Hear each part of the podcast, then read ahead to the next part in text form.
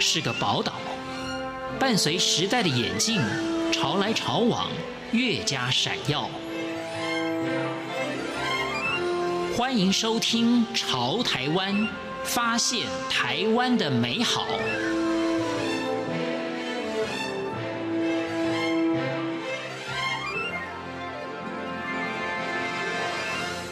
听众朋友您好，欢迎您收听《潮台湾》，我是文心。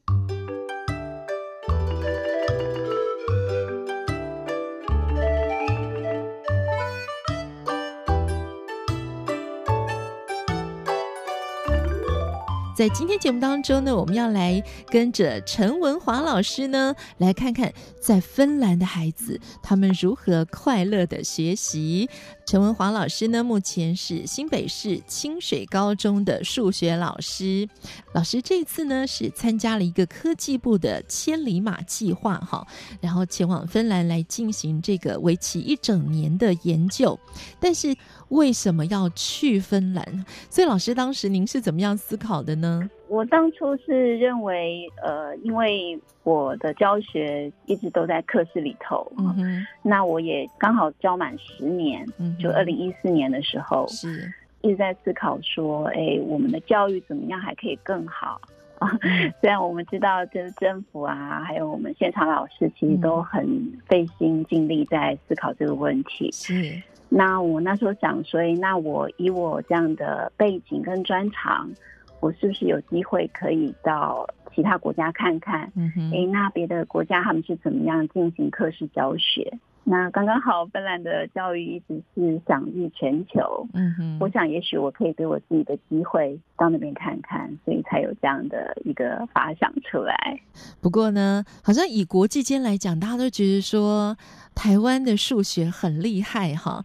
可是呢，在课堂里面看他们数学的这个教学的方法哈，好像跟我们自己从小到大我们接受的数学教育就是蛮不一样的耶。呃，我想在个案学校的数学课，确实他们是比较重视呃历程的学习，甚于结果的表现。嗯、是。那我想也有可能是因为他们比较重视历程的学习，嗯哼，而直接促进了学生学习，确实有比较好的表现。就就动机来讲，我看到孩子们他们在学习的这个企图上，嗯，是比较正向的。即使他们失败的话，也比较不会有负账的归因，是可能有在享受到那个乐趣。可能有一些差别，是，所以在六年级的课堂里面呢，教比例尺的学习啊，那我们就以这个作为例子来请陈老师跟我们聊一下。嗯，好的，我介绍的数学课是以一间六年级课室的师生为主，那他们上的这门课呢是呃比例尺，那孩子们呢在上课的时候是分两班制，应该是说。呃，他们的一周里面的数学课会有两种方式进行教学，嗯、一种是两班制，一种是全班制。是。那呃，他这么分配的原因是希望老师更能够全面的照顾到每一位孩子。嗯哼。所以在某些的课堂上，他会将学生人数降低，让老师可以更能够发现孩子的学习困难在哪里。是。所以这个是第一个是比较不一样的地方。那第二个的话呢，是呃，确实他们是比较重视教孩子如何学习。嗯、那这个我其实当初到的时候，其实蛮惊讶，他们上课的方式是几乎是老师讲述是比较少的，嗯哼，大部分都是孩子自行在进行探索。那像以比利尺为例，就老师给了他们任务啊，给了两个任务。第一个任务就是让他们去给他们一张地图，嗯哼，地图呢，呃，有北欧，还有中欧、南欧，然后呃，让孩子们去找到赫尔辛基在哪里，嗯，然后接着呢，在地图的呃任何一端，他可以选出他感兴趣的城市，是，然后计算呃赫尔辛基到他感兴趣城市之间的真实距离。那我记得那时候是因为刚放完暑假回来，嗯，所以孩子们呢在暑假可能有到某一些国家去旅行，是，所以他们几乎都是去找到自己去过的城市，呃，然后接着呢，他们就呃拿出尺，然后去把它连起来，嗯、然后去量一下，哎，那这个是几公分，长度有有多少？是，然后再找寻到地图上的比例尺。嗯哼。但有趣的是，图上的比例尺它有两种规格，啊、所以他们有讨论，哎，那我们芬兰是使用哪一种规格？嗯、那呃，他们在对话的过程当中，其实老师都没有涉入。嗯。不过，我想，呃，老师可能对于学生的学习已经已经有某种程度上的理解，嗯，所以他其实是采取侧边观察并给予建议，大部分还是学生他们自行透过对话跟收集资料去解决问题。那这个是第一个任务，所以第一个任务，我觉得在引起动机上面，其实它已经有很好的效果。那第二个任务呢，就是呃，他让学生从自我命题当中去维持这个学习动机。他主要给了学生的任务是说，哎，那你们是不是也可以去看一下，除了刚刚找到那个城市之外，你还有没有其他你想去的地方？嗯，啊，或者是你看看同学他呃选择的城市，你有没有熟悉？所以他制造了机会，让学生可以透过对话继续去演算，或者是去理解在地图当中赫尔辛基跟其他国家城市的相对位置。嗯哼。所以我想，他又凸显了一个很重要的讯息，是他将学习跟生活经验做连结。对，学生很容易会感觉到有趣，嗯、那也比较能够维持呃学习动机。是，所以我觉得这个任务让我印象比较深刻是，即使教室是有一些音量在对话，但学生的学习是很活络的。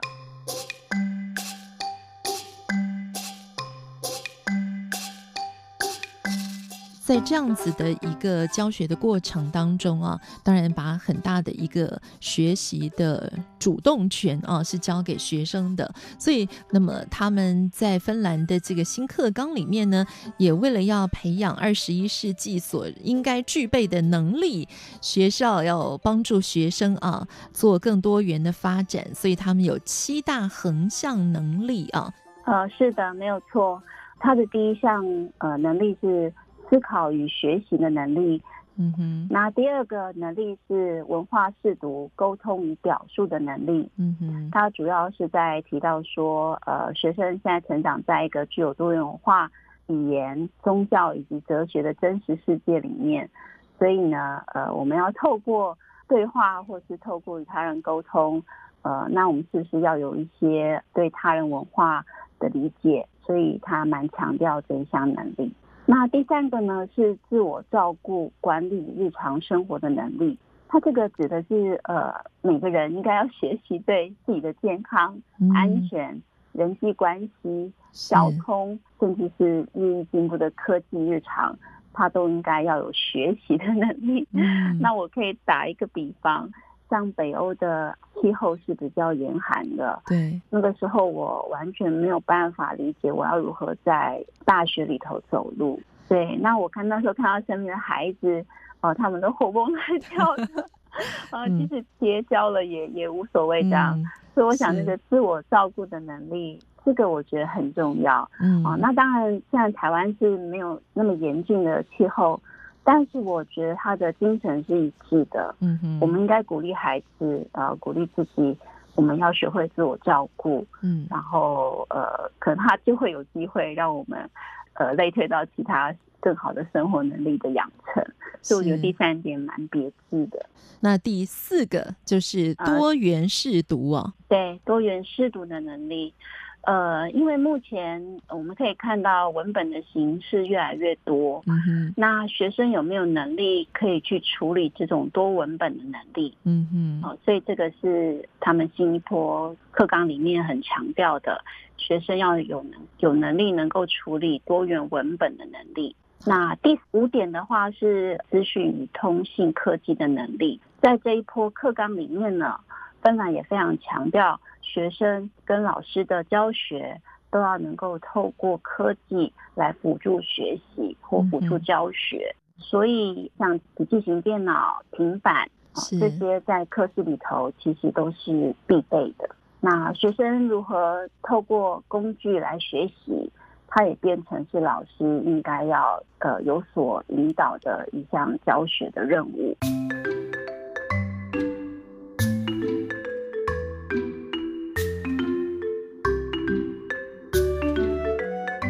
在这一点上哈，老师有特别的谈到哈，就是学生本身呢需要相当的主动。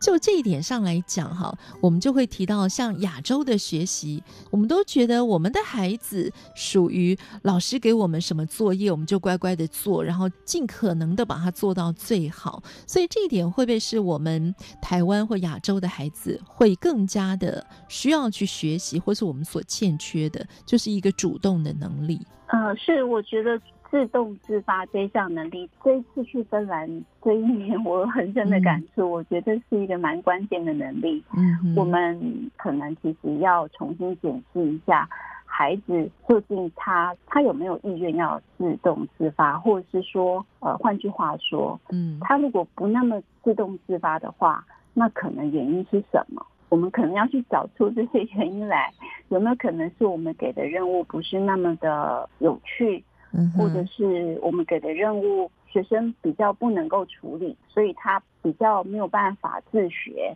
所以这个东西我觉得也蛮值得呃，我们一起来思考看看。嗯，那我在芬兰看到他们确实是孩子是比较有自动自发的这个意愿。是，那我看到他的有可能的几个原因是。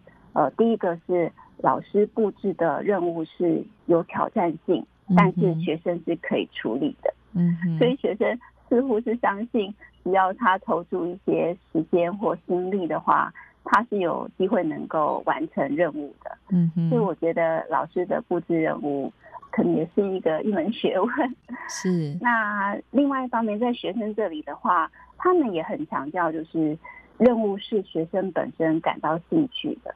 那整体来说，呃，教跟学如果有一个比较好的搭配的话，学生的学习成果可能就会比较可见，然后呃，课室就会比较有正向的学习氛围。第六项是工作生活能力和创业精神。嗯，我发现确实芬兰的年轻人他们很勇于。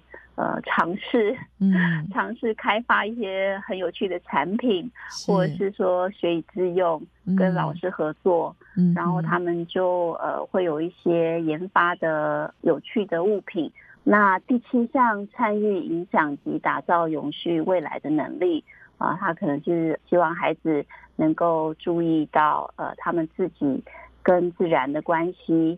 了解到保护环境的重要性，嗯，所以他们要学会评估，他们要学会善用现有的资源，还要珍惜或者是转化等等这些学习，就是在第七项横向能力这边主要是琢磨这个地方。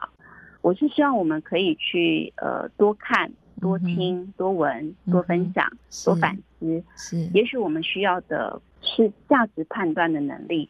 在更多的视野当中去找到重要可贵的议题。当然，芬兰教育有很多是值得我们省思的。嗯、但我要提到的是，呃，我的博士论文之所以选择芬兰教育作为课题，嗯哼，主要是希望呃能够跟大家一起去思考，看看在芬兰教育里头。是不是确实有一些很重要的、很可贵的议题，是我们可以一起拿出来讨论的？是。那它有助于我们跟自己、跟他人形成批判精神，跟促进反省能力。嗯。所以，呃，文化差异可能不完全是主要的归因。嗯。我想，即使是文化，应该也是可以有反省的机会的。是。好，今天节目中我们请到的是新北市清水高中的数学老师陈文华老师，今天非常谢谢陈老师的分享，谢谢陈老师，谢谢主持人，谢谢听众。